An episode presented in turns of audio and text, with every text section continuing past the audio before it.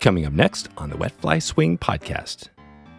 What I feel like works best for me, even with, you know, without really changing patterns or anything like that, is I like to try and speed the fly up, make them commit more to it. That seems to work for me to get them to really commit to it more than just keep playing with it. I'll, you know, I'll make a cast I'll maybe put a little more belly in it, put a little more speed in it, run it through there uh, where I think they are a little faster than I had been. And usually for me, that'll get the job done. That was Dan Pribanic on his comeback strategy to hook up when you have a player. Lake Erie, Skagit Heads, and Steelhead Alley today on the swing. Welcome to the Wet Fly Swing Fly Fishing Show, where you discover tips, tricks, and tools from the leading names in fly fishing today. Hey, how's it going today? Thanks for stopping by the show. One super easy way to uh, support this show is to share an episode out with somebody you'd love and know. Uh, you can do that right now. All apps have a share button. Uh, click that share button and uh, send a text or email, and we appreciate the support. If you had a chance to uh, share out this week, Dan Pribanic is here today to take us into Chagrin River Outfitters and the uh, Steelhead Alley area and some fishing tips and tricks. We discover uh, and find out which strains of steelhead they're hitting up there in that part of Lake Erie. We get his take on single hand versus two handed rods and spey. And we also dig into which other species he's focusing on this year around his area. Dan and his team are a big reason our last trip to Ohio was so successful. So let's find out exactly how they work the magic. Here we go. Dan Pribanic from Chagrin River Outfitters.com. How you doing, Dan? I'm doing great, Dave. How are you? Good, good. Thanks for uh, putting this together today. We um, we saw you at the uh, at our Steelhead School, right, with Jeff Liskay. This was back in uh, December, and you came in. Uh, we had a great crew. The the people that were on that event, you know, just loved it. I think uh, I think everybody's blown away by the you know you guys and the guiding and everything. So I think we're going to talk about that. This program you put together and then everything Steelhead, everything Lake Erie, maybe even jump into a little New York, wherever you guys cover. But before we get there, talk about how you first got into fly fishing, then we'll take it into Chagrin. I have a pretty large family. I, I have uh, nine brothers. Uh, wow. Total. So there's 10 boys Amazing. and one sister. Yeah, right. and uh, I'm one of them, I'm the second to youngest. And all my older brothers were into the outdoors, fishing, hunting, etc. Um, and they they got into fly fishing when um, when I was much younger and they eventually got me into it. So I started, uh, you know, they took me with with them wherever they went, you know, whether they were going to hunt and fish, fishing trips, things like that, which I'm very grateful for. But when they got into fly fishing, you know, I was around 12, 13, and they pretty much just stuck a, a fly rod in my hand and said, "This is the way we're we're go- we're going to trout fish from now on." And I said, "Well, okay, sounds good." Nice. And where was it? Where did you grow up? So I grew up uh, you know, I was born in Pittsburgh. I grew up and, um, but my family moved to Sandusky over here in, on the shores of Lake Erie in Ohio when I was about four or five. So I, I grew up there. But some of my older brothers at the time were because there's such an so many of us in such an age gap, little over 20 years, uh, were already in college and seniors in high school. So they stayed back in the Pittsburgh area. So they did a lot of trout fishing back there, fly fishing for trout. And so when you know, my first fly fishing experiences were back there with them trout fishing in central Pennsylvania. Central PA. Okay. And what's uh what's Pittsburgh like for those that don't know? Like is there some fishing around um, you know, around that area? Oh yeah, for sure. No, the Pittsburgh uh the Pittsburgh area has a lot of good fishing, uh, a lot of really good smallmouth fishing. There's, you know, a lot of really great trout fishing within an hour, hour and a half drive. Uh a lot of warm water opportunities as well. Yeah, there's you know, there's pretty much like our area here in Northeast Ohio, right? There's a lot of fly fishing opportunities, just not the a lot of the traditional fly fishing opportunities that people think of, right? When they when they think of fly fishing. Right, right, right. And I think we might talk about that today a little bit, just the fact that, you know, some of these species that are under the radar a little bit still. I mean, I think smallmouth bass is definitely above the radar now. Everybody, you know, from, you know, especially out in your neck of the woods, right? It's been, you know, I, you know, hear guys out west, they're talking about, you know, they've got shops and they're talking about, hey, they're in the smallmouth now, but they're learning from you guys out, you know, in the Great Lakes area, which is pretty cool to think how it's kind of going back and forth across the country. But yeah, so you started, so you're up, and then how did the Chagrin River Outfitters, like, how does that be, come to be where you have a fly shop? Yeah. So um, I finished up my college, uh, you know, finished up at Bowling Green there in around 1999. Was thinking of going to law school.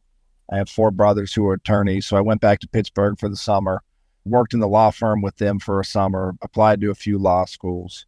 And luckily for me, I, I got the chance to, you know, spend a, a year in a law office and hmm. seeing hmm. kind of getting a feel for it, what goes on and what doesn't. And I, luckily I realized that you know maybe this is not not maybe definitely this this yeah. is not the road I want to go down.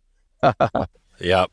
So I didn't, um, and I ended up over the course of the next couple of years just doing some guiding, waterfowl guiding, uh, steelhead guiding, things like that. Nothing too serious. Um, trying to figure out exactly what I might want to do, and at that time, obviously, the steelhead fishery here in Ohio was known locally uh, and it was growing, but it wasn't where it is now. But um, you could see that it was going to continue to grow and continue to gain popularity. And we really didn't have a fly shop to service the fly fishing community on our side of Cleveland or in this this general area at all. So I uh, talked to my uh, wife, who was my girlfriend at the time, and about it, and she was all for it. Actually, it was her idea before it was mine. And oh wow, yeah. So we put the work in, and you know, did the looked at the demographics and all those things, and uh, decided to open a shop, which we opened in 2006. 2006. Wow. So you're going on. I mean, geez. I mean, we're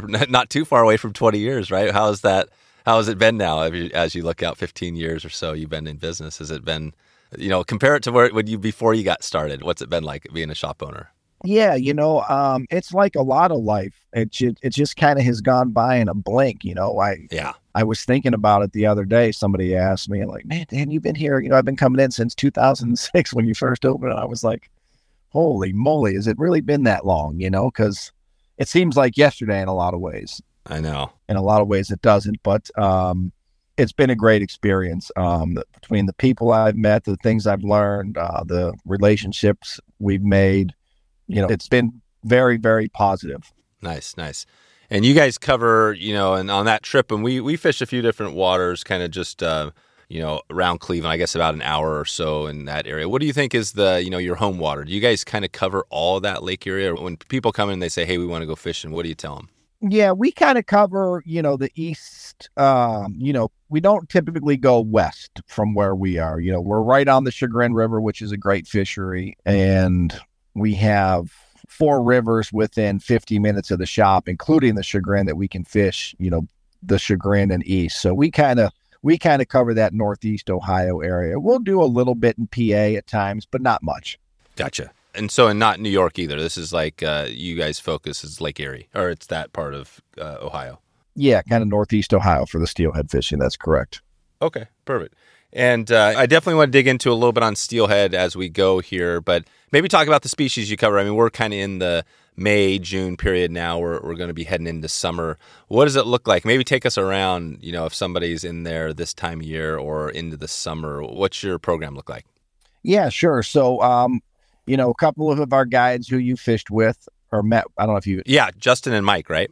Yep, exactly. So, uh, you know, Justin has a great smallmouth program he runs in the summer. Now, he does that more independently because he's uh, originally from the, the Pittsburgh area as well. So he, he covers more PA stuff.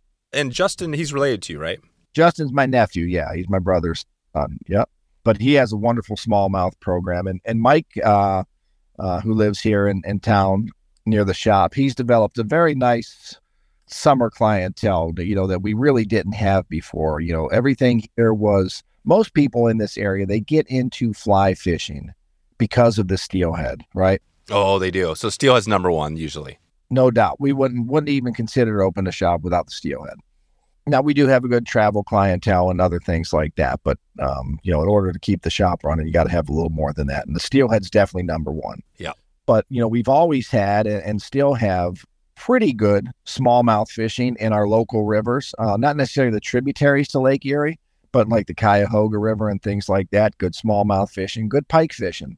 I wouldn't call it world class by any means. Yep. But for guys locally that want to not put their fly rods around down at the end of steelhead season, or for people coming into town, um, that want to float down a nice river and you know you catch six seven eight bass and two three pike in a day that's a pretty typical day it's like you said it's not great fishing but it's pretty consistently good fishing yeah that's awesome yeah yeah, yeah. no I, I mean it's a species that's for the way I look at it, you know, I mean, God, maybe they're not the largest or whatever, maybe it's not the best, but you know, it's another species. I mean, you know, right? Being able to catch smallmouth or pike, yeah, in the off season is a pretty cool deal. Yeah, the smallies are nice. You know, the pike don't get real big. A 34, 35, 36 incher would be a good one.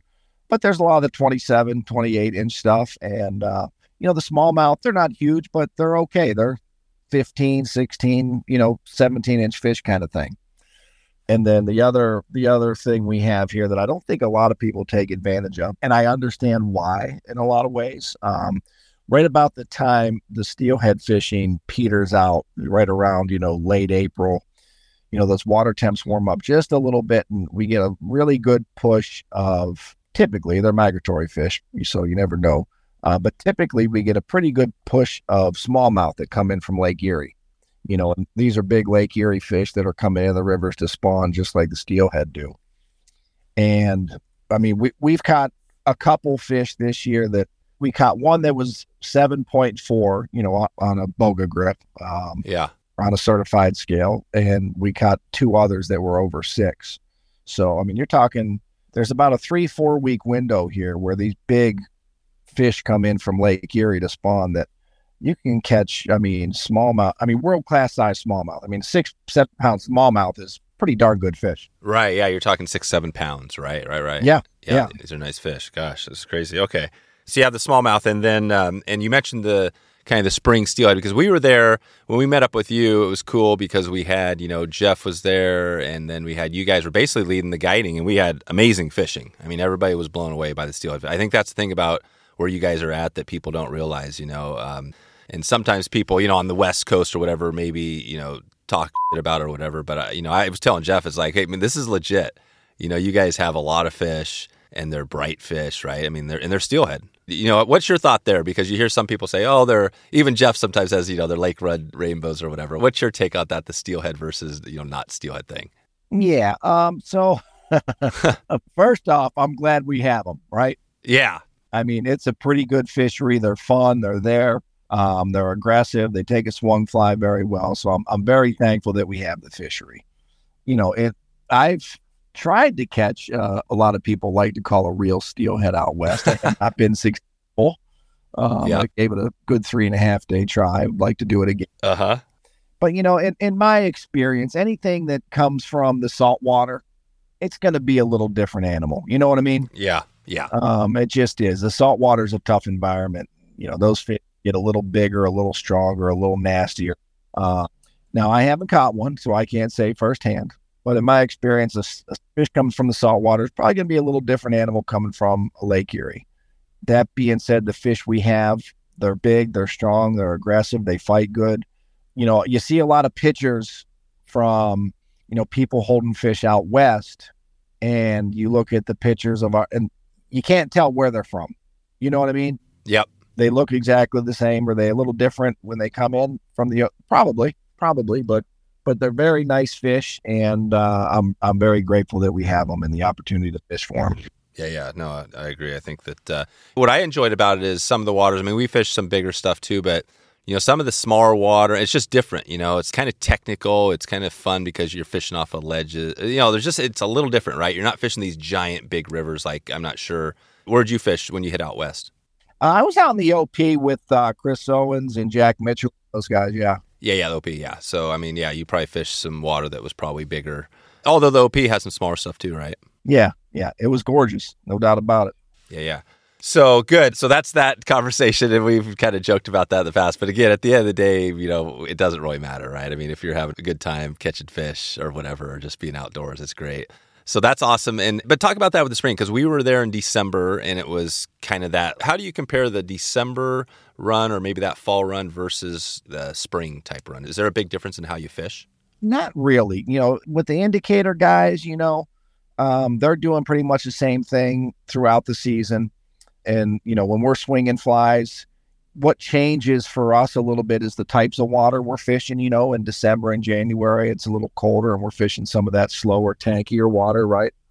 and as water temps start to warm up in the spring, you know, they get back in the in those main currents and uh, you know, you can fish for them a little they get a little more aggressive so you can fish a little lighter tips and things like that. You don't have to be so much Oh, okay. so much in their face. So fly Yeah. patterns change a little bit, you know, especially color. I, you know, there's certain colors that seem to work better in the fall, and then there's ones that work better in the winter, and then there's colors that seem to work better in the spring. So some of it changes for sure, you know, but uh, it's more about you know the types of water you're fishing and the tip weight and things like that. That's what changes. The fish kind of change lo- holding locations for the most part.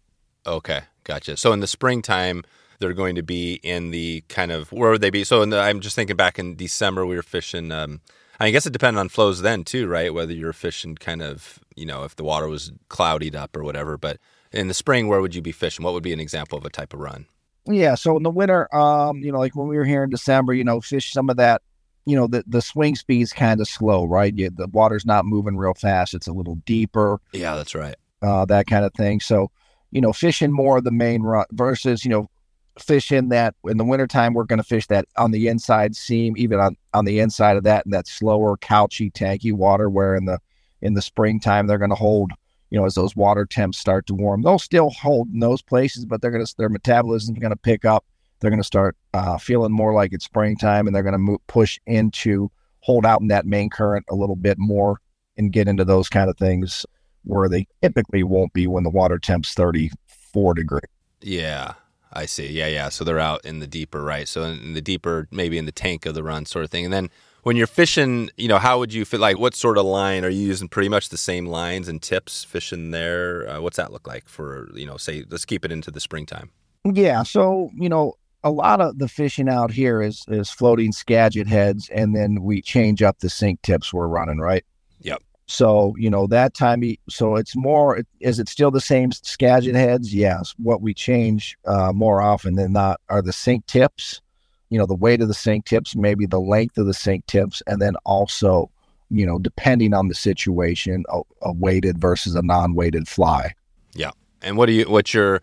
What's your go-to kind of rod length? You know, and weight. Talk about the rod and line there. Yeah, I'm a big fan of. I like a six weight. I like something that throws around.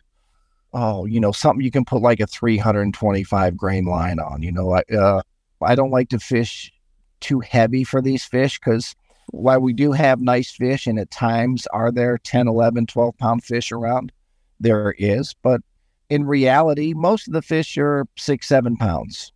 And while uh, a nice stout seven weight is much easier for me to cast and throw tips and big flies on all day. When you get a seven pound steelhead on there, it's a little over overgunned. You know what I mean? It's a little outmatched. Oh yeah. So while I'm not the best caster in the world, I prefer to throw a little lighter rod, a six weight, sometimes even a five in the fall, and get to feel the the fish a little bit better, enjoy the fight a little bit better. You know? Yeah, yeah, gotcha. Okay, and then what would be like length of that? If you had a six way, what would be the length? Yeah, I like anything between 11 and 12 feet for our size rivers. Um, is a 12 6 okay? Sure. Is a 10 8 okay? Sure. But if you're looking something between 11 and 12 feet is is a pretty good range for for our size rivers, I think. Okay, perfect. Good. So that gives us the gear a little bit, and yeah. So, but the techniques and what we did up there in December, we would be utilizing a lot of the same stuff that we did there for this if we were there in the spring. Hundred percent, hundred percent. We just be fishing a little bit different water, probably. Okay, perfect. Well, I'll put um, I'll put a link. You know, we've done a couple episodes with Jeff where he broke down. You know, especially when we were doing that steelhead school, he broke down that. So we'll have some links in the show notes there, and then and then we're also doing some stuff. And Jeff is actually doing some podcasting. You know, he's kind of hosting an episode or a show with our podcast. So we got tons of Great Lakes uh, content, which is awesome because we have a lot of people that are up there. But um, I do want to talk a little bit. You know, we got steelhead obviously, but you mentioned smallmouth, and I would love to hear about that because that's a you know, like we said, a popular species. So when does that start getting uh, hot? When is Justin out there really going for it? Justin does his PA stuff. He's doing that right now. He does that May through September. Um, here in our area, the lake run smallies, like I said, that starts right around the time, you know, the steelhead fishing starts to wane. Right around end of April, you'll start, you know, you'll be out swinging flies for steelhead and, and and you'll get a big tug and, and you'll get a fish on there that instead of jumping and running just kind of gets down and dirty on you. You know what I mean? Yep. Yep. And, you know, if you're lucky enough and you bring it to hand, you got a nice three and a half pound smallmouth there. Nice. So it makes for great fishing. The other thing that happens that time of year is, you know, I think a lot of people, again, again, I understand why they sometimes don't pursue the lake run smallmouth is because I, I feel like they just, uh, you know, they start steelhead fishing mid October and they're on the rivers October, November, December, January, February, March, you know, first part of April. Pretty long season, right? And by the time end of April rolls around and the smallmouth start coming in, you know, a lot of them are getting out the golf clubs. They're they're launching the boats. They're doing other, you know, they're heading to Michigan or PA or wherever, and they're trout fishing. Uh, so it gets overlooked, I think, for a lot of those reasons. So I, that I understand, but at the same time, it's a pretty phenomenal fishery. It's you know these fish run upstream a good ways. Um, they're scattered throughout the system. They're smallmouth. You know they like to hold in a little slower, a little deeper, a little bouldery, more bouldery water. Um, but you know, cast in you know sink tips or sinking lines uh, when the water's up a little bit with big streamers, and it's just really, really good fishing, and you won't see hardly anybody else out there doing it, which is nice as well, right? You kind of got the whole rivers to yourself most of the time. Right. So once the steelhead are kind of gone, it's warming up. Then, yeah, the rivers kind of clear up a little bit, so you don't have as much pressure. Not even close. It's like night and day. Oh wow, wow, wow, that's really cool. And so, what do you think is that? Because you have the smallmouth. I mean, smallmouth are native, right, to your area? Is that true? Or I'm not sure. Hundred percent. Yep, absolutely. Yep. So you've got the. I mean, that's interesting, right? You got the native species of smallmouth. You got steelhead, which are obviously the fish. I mean, they're they've been there a long time, but they were you know transplanted, and you still don't have people that are you know as busy for sale. Why do you think that is? Because there are some places where smallmouth seems to be picking up some. You know, like you hear about it more, like say maybe up north of you. But what's your take on it? Just a matter of time you know, I think locally, uh, like I said, I think it's a matter of, you know, these guys have been out smallmouth or steelhead fishing on the same rivers all year and they're looking to do something else. And I guess why do other people not come in and take advantage of it? A lot of people that come here to steelhead fish, you know, they come from Michigan, they come from New York, they come from PA, they come from other areas that all have pretty good smallmouth fishing as well, right? So I think that's a part of it also. Yeah, yeah, gotcha. Awesome. Well, that's good for the people, right, that are around there. It gives you more opportunities. So if you're, you know, you want to get out and have some time on your own without the pressure, smallmouth would be would be it. You mentioned a couple other. What are some other species that you guys are targeting throughout the year? So you got steelhead, smallmouth. What else would you be adding to the list? Yeah, so um, you know, starting in the, in the tributaries in the spring, right around that same time, you get not very glamorous, but you get good runs of very big carp. You can sight fish to the carp. You know, you're talking 15 to 25 pound carp that come in the lower rivers. Um, we also have a fish called a uh, quillback, which hmm. is carp like, but it, it's called a quillback. It has a big, long dorsal fin, almost like a uh, tarpon. Um, oh, wow. It takes streamers, it takes egg patterns if you're nymphing, uh, fights like a son of a gun. Uh, those are a lot of fun. We get a lot of gar in the lower rivers this time of year coming in from Lake Erie. You know, there's all kinds of stuff swimming around the lower rivers this time I mean, just, you know, you name it, you can probably find it. Right. So there's tons of diversity. You got all sorts of stuff. And then do you hit some of the lake? Are you out there in a boat, like actually fishing the lake? I don't do much of that. I do it a couple times a year. You know, obviously Jeff does a lot of that and, and does some guide for it. But where I do that kind of fishing is more over where I grew up in Sandusky, you know, over in Sandusky Bay. Same lake, same shoreline. Uh, the fishery is very similar. But, you know, obviously very, very good smallmouth fishing. And that's one of the things getting a little more popular as folks fishing the Lake Erie shoreline, just off the breakwalls and the jetties and the piers and that kind of thing. You see a lot more people out there, you know, with sinking lines, with intermediate lines, you know, throwing sculpin patterns around, throwing crayfish patterns around. Again, especially in the spring when the waters inshore warm up a little more, everything's drawn to those river mouths and that warmer water. So excellent smallmouth fishing, excellent drum fishing. Uh, you can catch walleye off the shore this time of year, and a myriad of other species that come in. So that that's definitely growing a little bit in our area as well. Just kind of uh, not like traditional. I don't want to call it surf casting by any means, but you know, just oh, that, oh yeah, you know, fishing. You know, just that lakeshore fishing off the breakwalls and the piers and and around the river. So people are definitely in this area expanding what they're doing with the fly rod. It's you know it's a little bit of the Lake Erie shoreline fishing. It's a little bit of fishing, fly fishing Lake Erie in the boats. It's a little bit of fishing our lake run smallmouth. Um, it's a little bit of fishing our inland rivers um, that have you know smallmouth and pike. So while not one area is really jumping off just yet, there's a lot of uh, small areas where a lot of people are continuing to grow the, the sport and explore the sport of fly fishing here in Northeast Ohio, which is great. Today's episode is sponsored by Stonefly Nets, putting quality before quantity with their handcrafted custom wood landing nets. Charleston, South Carolina native Ethan Eigelhart was bitten by the fly fishing bug in 2014 and shortly thereafter started Stonefly Nets. He now lives in the trout rich waters of the Ozarks and handcrafts some of the sweetest wooden landing nets you'll see. I've been using these Stonefly nets for quite a while now, and I'm excited to dig into another year. Ethan builds these nets custom, and you can select from four sizes and many different wood options. For Ethan, fly fishing is a memory created from a morning on a beautiful stretch of water casting a three weight bamboo rod that his grandmother gave to his father, and then he passed to Ethan. Ethan is helping us create the same types of lasting memories every time we're on the water with these classic custom wood nets. You can head over right now to wetflyswing.com slash stonefly to check out your custom net right now. That's wetflyswing.com slash stonefly, S-T-O-N-E-F-L-Y.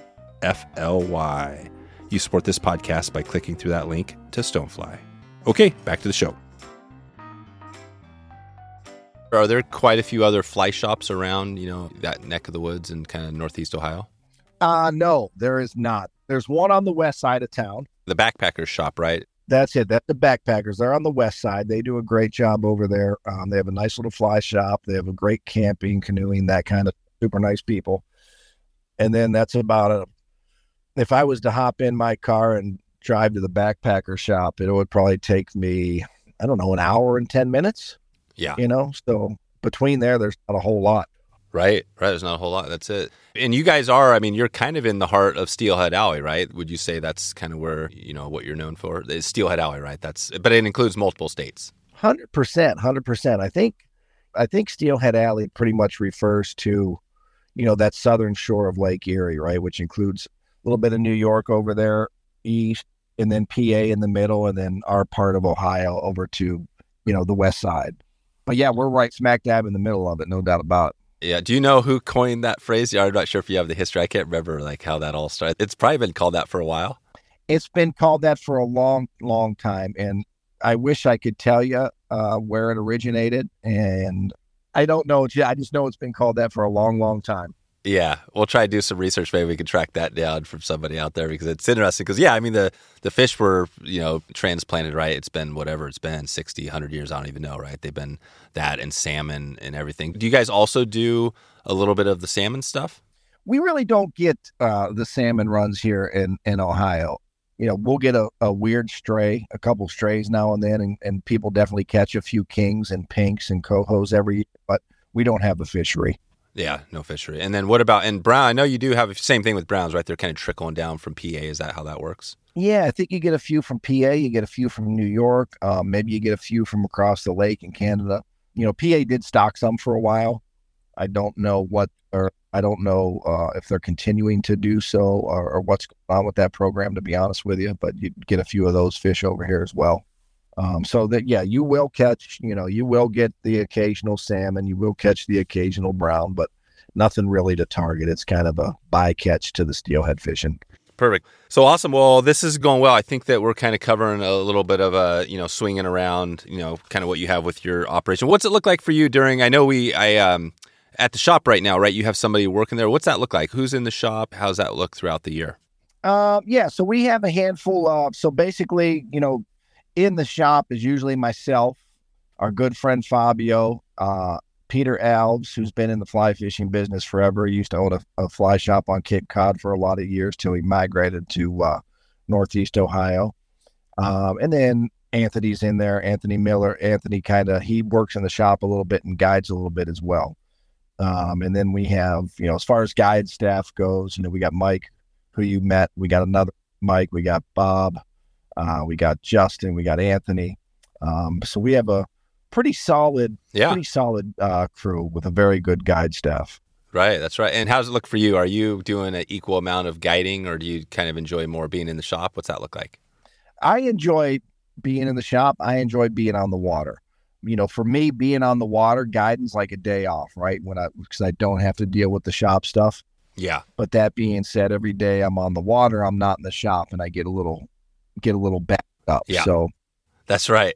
Do you ever find people are come in the shop and they're really wanting to talk to you, and they're you know maybe that sort of thing, or do you find that yeah, people you got knowledgeable staff, so it's not a big deal if you take a week off or something like that. No, I, I definitely think when you, what for better or worse, uh, you know, when you're kind of synonymous with the shop, you know, a lot of times people come in there to see you. Um, well, I know when I go to shops like on the Cape or East Coast or something like that, I'm going in there to see somebody specific a lot of times, right? Yeah. But that being said, it's not like I'm bummed out when they're not there. Um, but yeah, I think it's more important for me to be in the shop most days than on the water. As much as I love the guide and, and enjoy doing it, I definitely don't do as much as I used to. I try and be in the shop more often than not, especially during steelhead season. Right now, um, this time of year, I can get uh, be a little more flexible. But during steelhead season, I'd like to be in the shop as much as I can.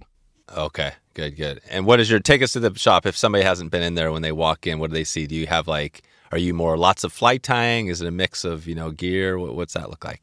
Yeah, so I think we're pretty well rounded as far as gear goes. Uh, we focus on you know the single hand and two handed rod, you know, fishing for for steelhead, but you know Cleveland has a pretty big fly fishing community. It even you know a lot of people wouldn't know that, but um, you know a lot of fly fishing clubs. Um, Cleveland Museum of Natural History has a big club. So we have a lot of guys that travel um, you know, we tailor to uh, a lot of destination travel. You know, a lot of people going to Argentina, Chile. Oh, nice. You know, obviously, Alaska is a big one. Out west is a big one. You know, we host six trips to the Bahamas and Belize every year for for bonefish and permit fishing. You know, so we have a pretty good travel program as well. Yeah. You know, fly tying, we carry a lot of, you know, fly tying's gotten really big, right, in the last seven, eight, nine years. Um, so, you know, and obviously tying steelhead flies, especially for those of us that swing flies, it's a great way to pass the time. And it's a fun thing to do. You know, it kind of puts you on the river or in a spot on the river that you want to fish with that fly, you know, during those cold January nights yeah, when you can't be on the water sometimes. So, um, yeah, we have a, a, great fly tying selection, good selection of rods and reels. Um, obviously, you know, shop stuff, logo, you know, shop hat, shop t-shirts, those kind of things. Right. You got a shop cat or a shop dog in there? Um, you know, sometimes I gotta I'll bring Willow down once in a while. She's not a she's not a fixture there, but she's definitely there from time to time. Oh, is she a dog? Yeah, yellow lab.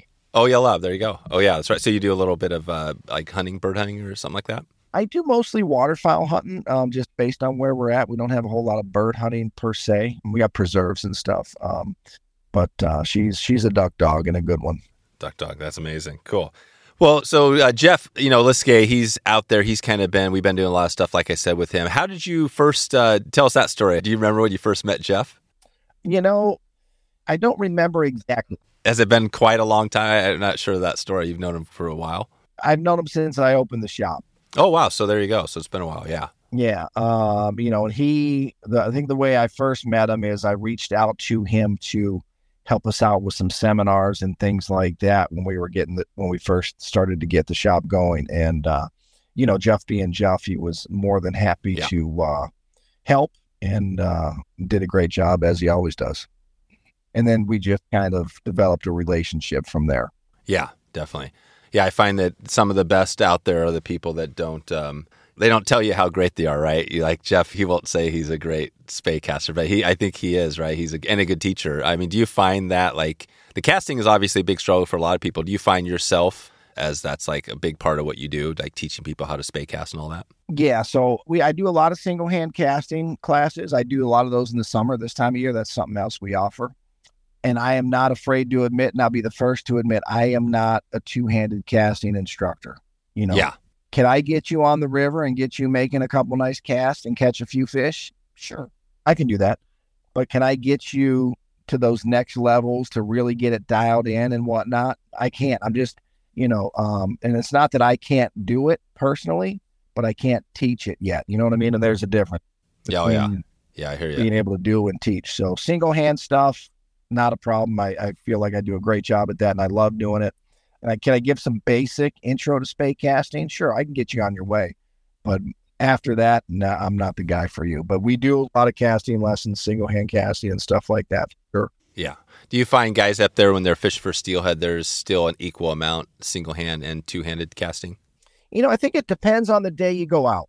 You know, because our rivers they rise and fall so quickly with with rain, with the precipitation. So, you know, if you get out there on those days when the water's still high, when you want to swing flies, you know, and it, the conditions are better for swinging flies, you'll see more two-handed guys right out there swinging flies because the bobber guys are still, you know, kind of two days away from where they want the water to be to have conditions in their favor. It's not that you won't see any, but you'll see less.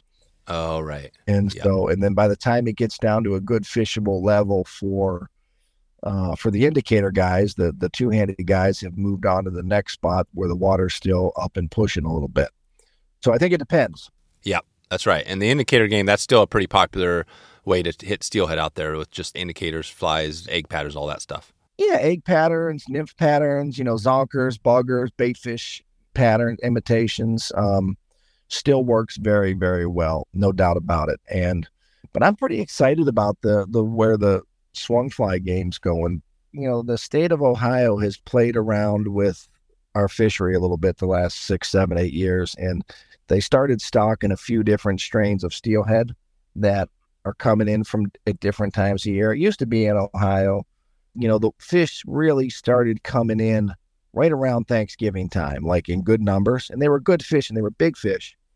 But a lot of times they were a little sluggish and didn't take swung flies as well as you would have hoped. You, we still caught them. Yep. But, you know, these new strains of fish they're stocking that are coming into the rivers a little sooner in the fall when the water temps are still warmer um, and the runs are more spread out, you know, it seems like swinging flies is not just kind of like a, a preferred way to fish the last few years, but it's a good way when you're guiding to fish because these fish seem to these new strains of fish that are coming in um, seem to be much more aggressive towards taking a swung fly and chasing a swung fly down. I think it has to do with you know the the timing of the run is a little sooner in the year because so the water temps are a little warmer and they're just a little different fish. They're just a little more aggressive. I mean, we had good fish, and when you were here, I don't remember what or yeah. how it was, um, you know, but that's a pretty typical fishing for December where it used to be, you know, when you get 34, 35 degree water temps, um, you know, you were struggling to, you know, you would catch a fish or two a day, but it was work. It seems like now, you know, swinging flies, you know, not to take it for granted or anything, but if you go out and swing flies for a day in December, you're catching them, you know, and they're they're hitting it hard. It's not just like picking it up and plucking at it. Um, so these uh, you know, whatever is going on with the uh, strains of fish that Ohio has introduced, fishing a swung fly has become much, much more successful. How's that? Yeah, no, that's um, that's exactly how it, I think we all felt on that trip. As we were like, wow, this is actually, and of course it's fishing, and we had some, you know, some water. Everything wasn't on all the time, but yeah, it was good. We had a lot of action, and uh, and they were aggressive, you know. And you get the thing that I really noticed about it was like the tips and taps and touches. You know, I, have told the story before, but I had a fish down there. We were fishing in one of the the bigger rivers, and I swung it down, and I had a tap. You know, it was like that tap, which you get out west a lot. You know, especially for summer steelhead, where you get a fish that's on it and they touch it, they maybe kind of grab it a little bit, and then it might be the fifth time they touch it where they actually hook up.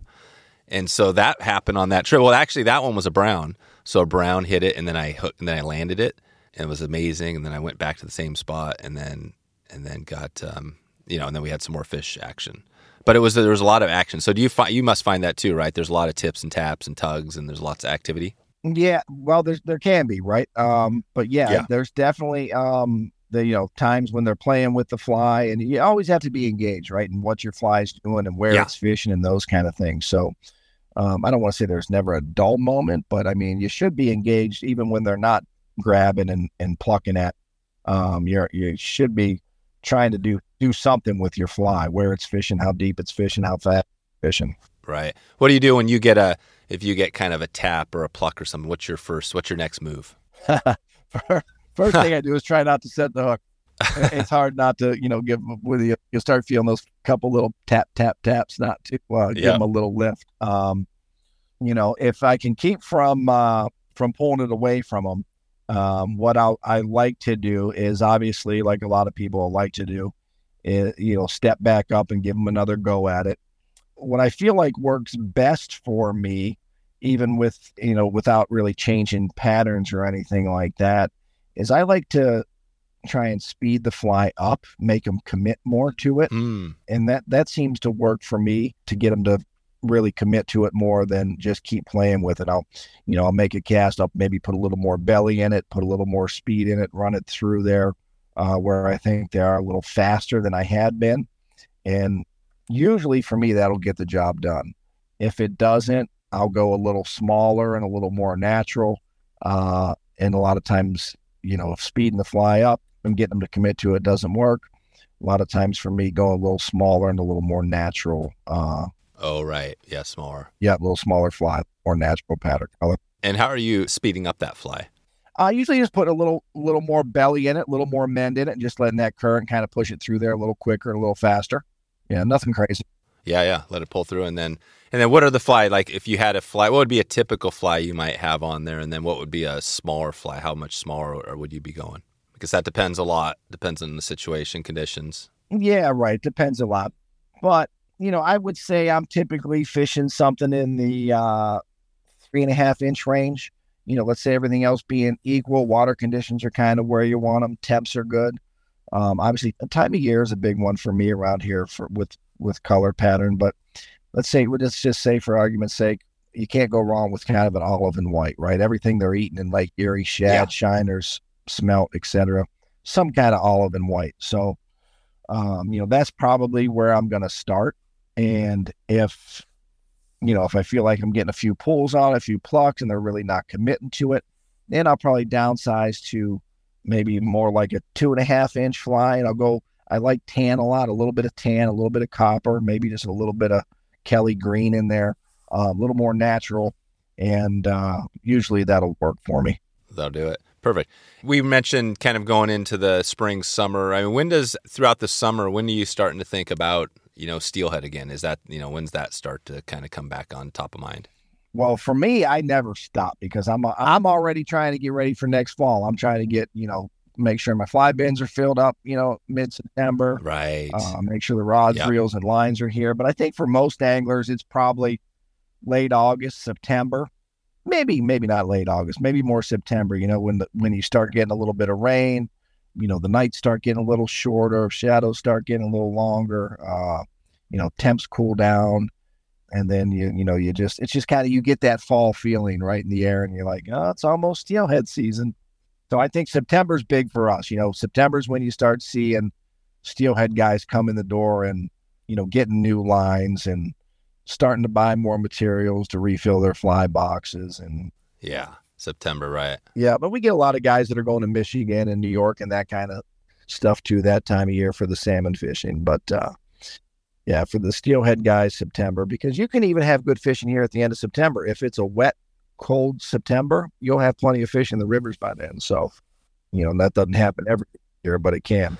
So you got to get the rain. That's kind of the big part of. The fish are there. So if you get some early rain in September, that'll bring some fish in. Got to have the water. Yep. Yeah because pretty much those streams are all super low after the summer.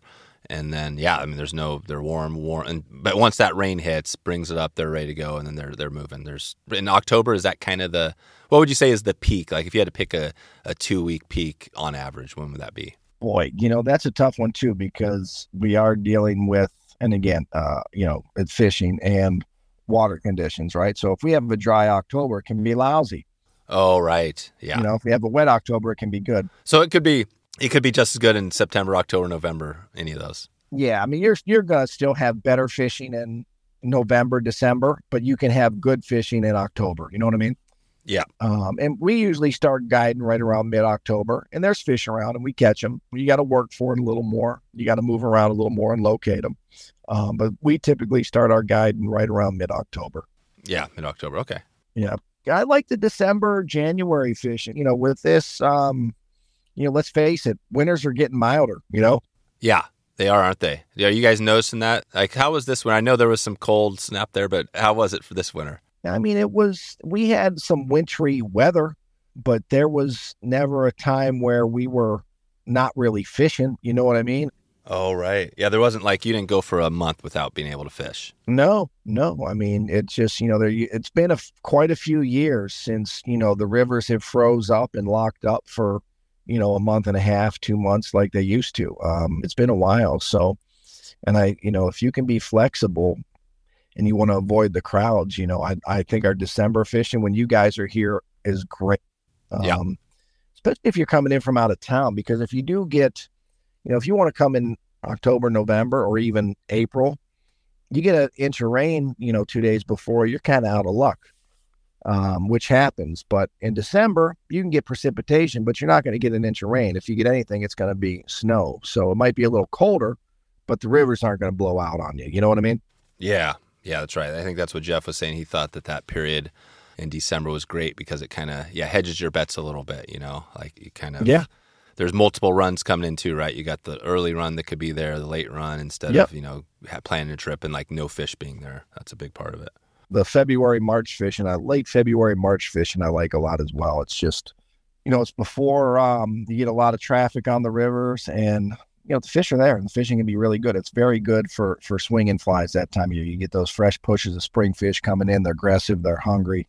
Uh, because once those fish start getting into once you start getting into late March and April, it's hard to catch a, a fish swinging a fly around here. You know, they really get in, they get into spawn mode and, uh, you know, obviously don't mess with any of that. And, you know, they're not real in the swingable runs. They're all pushed up in that fast, riffly, you know, heads of the pools and that kind of stuff. Um, so, yeah, I wouldn't recommend, you know, coming here in April to swing flies. March, yes. February, yes. Anytime before that. But once you start April, it gets tricky. It gets tricky. We, we still do it. We swing flies, and obviously the dropbacks hammer them. Um, but it's you know for the amount of fish that are in the rivers and the amount of pools and stuff you're getting, it's just just not quite there. Amazing. Yeah, that's great. And I'll put a link out in the show notes to um, at wetflyswing.com slash steelhead school. And that'll be a place where people, if they want to sign up, we actually have, we've already sold a bunch of slots for that. You know, we're doing that again this year and I think we still have some availability. People can check that out because it's a pretty popular. You know, I think obviously people around the area being able to fish with you guys and Jeff is cool. Um, have some campfire, you know, chats. We had a great uh, place. That place we stayed at was awesome as well, which I think we're going to be going back there. But it's just a good experience. So let's take it out of here, uh, Dan. With the um, we've got kind of the question of the week. You know, this is like our Q and A series. We kind of starting this up. Um, we're doing a little program on Instagram as well here, but um, I've got a few questions. These are probably pretty easy. One was from, um, well, the one I wanted to check it was Robert Hammond mentioned about tying a dropper. He said he was struggling with tying droppers and breaking off his fly. Do you guys do that much when you're out there on any of these fishing, steelhead or whatever? Are you doing droppers off the hook or do you have a certain way you do that? Yeah, when we're indicator fishing, definitely we're fishing too, right? Yeah. You know, um, I usually go off the eye of the hook. Oh, you do? Yeah. Okay. Yeah. Usually go off the eye of the hook um, for no particular reason. I've done it both ways. I've done it off the eye. I've done it off the bend. Both work fine. Um, and did he say what his problem was specifically? Breaking off. Yeah. Part of it was. Uh, part of it was the. Um, you know, I think a lot of us, as you get older, it gets harder. He was breaking off. I'm going to look up really quick because he's got it right here. Here's the question. Um, so Robert said, uh, very often I lose fish because of the knot I'm uh, of my trailing fly fails where it's tied to the bend of the lead fly. What is the best knot and the easiest knot for my old eyes and fingers to tie with both mono and fluorocarbon leader? Mm-hmm, mm-hmm. I mean, I, I don't not sure if he's talking steelhead. He's probably my guess is he's talking trout, you know, but I don't know. I mean, I guess it'd be just generally like, gosh, I mean, I don't know. I tie off the, the, the bend of the hook as well, and you know, I don't have a lot of problems, but maybe it could be his leader too that he's using. Yeah, um, you know, it's, if the knot's coming untied, you know, maybe, and I don't know what knot he's using, but I like an improved clinch knot. Um, you know, make sure you're doing the seven to eight turns and make sure you're wetting Mhm. the knot very good and make sure, you know, you're pulling that thing down. So you can feel it, you know, when you're tying a knot, and you tie a good knot, you can feel it kind of click, lock into place almost, right? Mm-hmm. Um, so make sure you're feeling that, and then, you know, make sure you wet it good, make sure you're cinching it down good, and then the other thing that I don't know that I found in the past, you know, if the eye of the hook's too big, like say you're tying on, like try and tie up like a size, you know, two, four woolly bugger with five X tippet, right? It's just that that eye of the hook is too big and it doesn't, you know, that smaller tippet won't cinch down. You may have to increase the uh uh, the diameter of the uh, line you're using a little bit or tie a loop knot of some sort. Oh yeah. You know, the other thing he could do that I do for steelhead fishing is tie up a bunch of droppers and rigs in advance.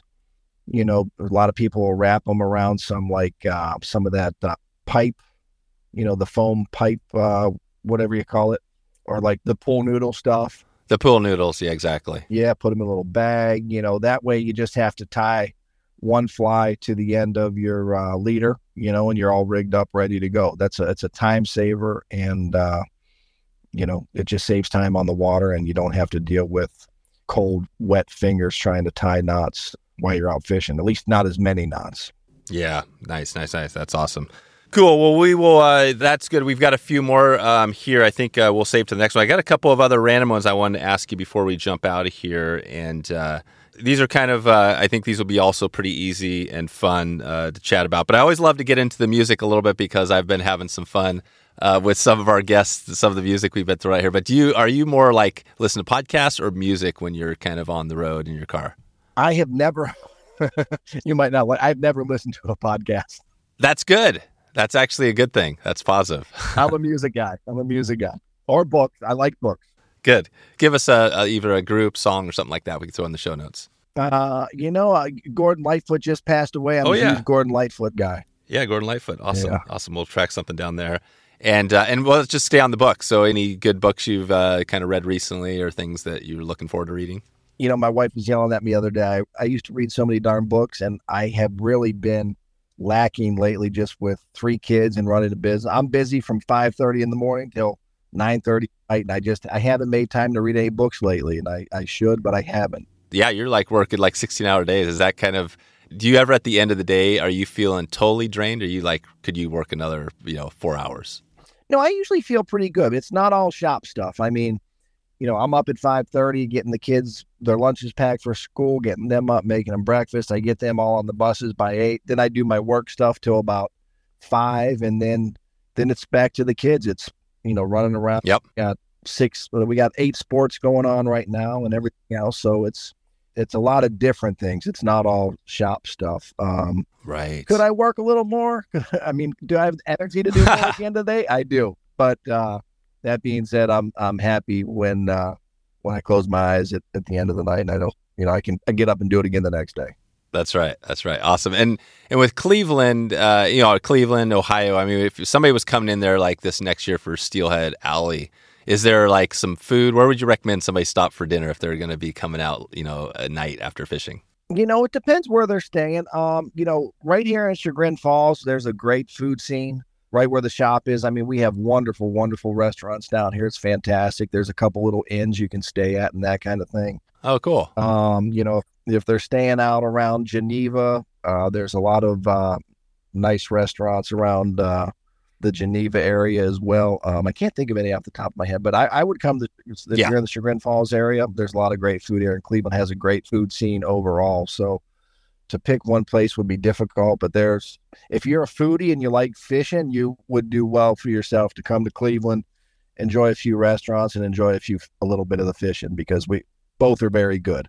Perfect. Yeah, yeah, that's good stuff. Awesome. Yeah, and Cleveland's a cool, definitely a cool city. Um, and we talked about the start. We mentioned the the attorney. You know, uh, your family. It sounds like you know you've got a few of your brothers that went that route. Do you find like when you think about that that you made the right choice? It sounds like the law that was not the uh, the perfect fit back in the day. For me, definitely. Yeah, I don't. I just uh, and they love it. They're very good at it. They're passionate about it. They enjoy the law, but for me, it wasn't the right fit, and I, you know, I don't know if I made the, who knows if you make the perfect decision or where the other roads would lead, but I'm right. pretty happy where I'm at. Yeah, yeah, good, good, good deal. All right, Dan. Well, I think that's. Uh, I think we can leave it there. We've obviously uh, touched the surface on a lot of these things. We'll send everybody out uh, to chagrinriveroutfitters.com if they have questions. And um, yeah, anything else you want to leave anybody with before we head out of here with what you have going, either kind of uh, you know this month and next uh, few months or so. You know, it's it's we get a lot of feedback, repeat feedback from people we take fishing. You know, and you know, you may be able to touch on this a little bit as well. You know, a lot of people are like, "Well, I'm going to come to the Cleveland, Northeast Ohio, and and go fishing. Yeah. They have no idea what to expect, right? You hear usually what you hear about Northeast Ohio and Cleveland a lot of times isn't super positive, right? Oh, really? Over the course of uh, many years. Like the river thing, right? The river that caught on fire or whatever. Yeah, that's just one of many examples, right? The sports teams being lousy at times and everything else. So, but people, uh, you know, when they come here, you know, they're always pleasantly surprised, I think, with not just the fishing. We do have nice fishing, but with the rivers, with the sceneries, you know, with the bald eagles flying around and everything else. They're like, wow, it's really pretty. You know, I had no idea it was this beautiful here. So, you know, if you're a little bit skeptical or not sure what to expect, you know, don't be afraid to give it a try. You know, whether you fish with with us or just come up here and go fishing, it's um, I think you'll enjoy it. I think you'll enjoy it. Yeah. And one last random one before we get out. I was thinking one of our sponsors is Trestle, and they have a new um, a new bike uh, system for carrying your gear, you know, out there. But so biking, uh, running, or swimming. What are you? Uh, what are you worst at? If you had to pick one. I've never been a good swimmer, you know, and I used to run a lot, but the shin splints have gotten me lately. Yeah. So no running. So biking would be your your sport now. I, I don't know if it's a sport, but I do have a Peloton in the basement that I use quite frequently. So Oh, there you go. It's more stationary, right? I think yeah, yeah. like it's a little safer for me. Nice work. Nice. You're on it. Good. All right, Dan. Well, uh, yeah, we'll leave it there. I appreciate you for taking the time today and everything you guys do. The trip you guys put together was kind of, you know, second to none. It was awesome. Justin and, and Mike and you guys were all great. Everybody had rave reviews for you guys. So we're excited to get back up there again. And uh, yeah, and keep on doing the good work. Uh, we'll talk to you soon. Yeah, no, I, I can't wait to see you guys again. I'm glad you everybody enjoyed it, and uh, I appreciate the opportunity to talk. So thank you. There it is, wetflyswing.com slash 473. 473 right now. Check it out. And you can follow up and keep this conversation going. All the links to Dan and his team are there. We got all the links and show notes we talked about today. And, uh, and I'm hopeful we will have some music there as well, some bonus music. Let's do a quick listener shout out before we get out of here. Cooper Johnson. Okay, Cooper said, Hey, Dave, I'm from Washington. So obviously, my favorite uh, is Chasing Winter Chrome up in the OP. Love the podcast and looking forward to the live announcement tonight. There you go. Thanks, Cooper, for checking in and uh, giving us some love here. And I love that you noted the live announcement, which we always do for all of our events. We're doing a giveaway.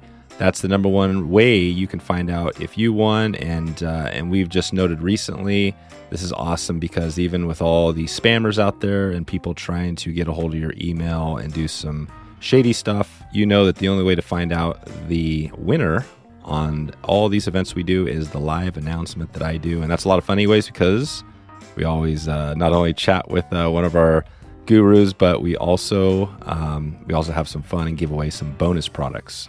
So another good reason. So if you haven't checked out one of those live events, that's a good way, and you can connect with me, and you can actually uh, see my face if you're interested in that, and see what I look like instead of just listening to the voice here. And, uh, and I hope to see you on that next live event. We've got a big trip coming up right around the corner. Um, I'm going to take a quick peek right now just to know exactly when this is going live. So, yes, so this is next week. So, this is the primer right now. Dan, he's going to be their guide team. But this year, we're not only are we going to have Dan and Chagrin River Outfitters, but we're going to be heading over to New York with a double whammy. And uh, we're hooking up with Rick, and he's got some of his own fly shops up there as well. So that's right around the corner. Steelhead Week, Steelhead Week East, Steelhead Alley Week is coming up, and this is next week. So stay tuned for that. You can actually head over right now, wetflyswing.com slash steelhead school right now, and you can check that out. And if you enter your name there, you'll get a follow up email from us, and I'll let you know if there's any availability. This one's going to go fast. We already have a number of people who expressed interest in this. So we're launching Steelhead Alley Week next week.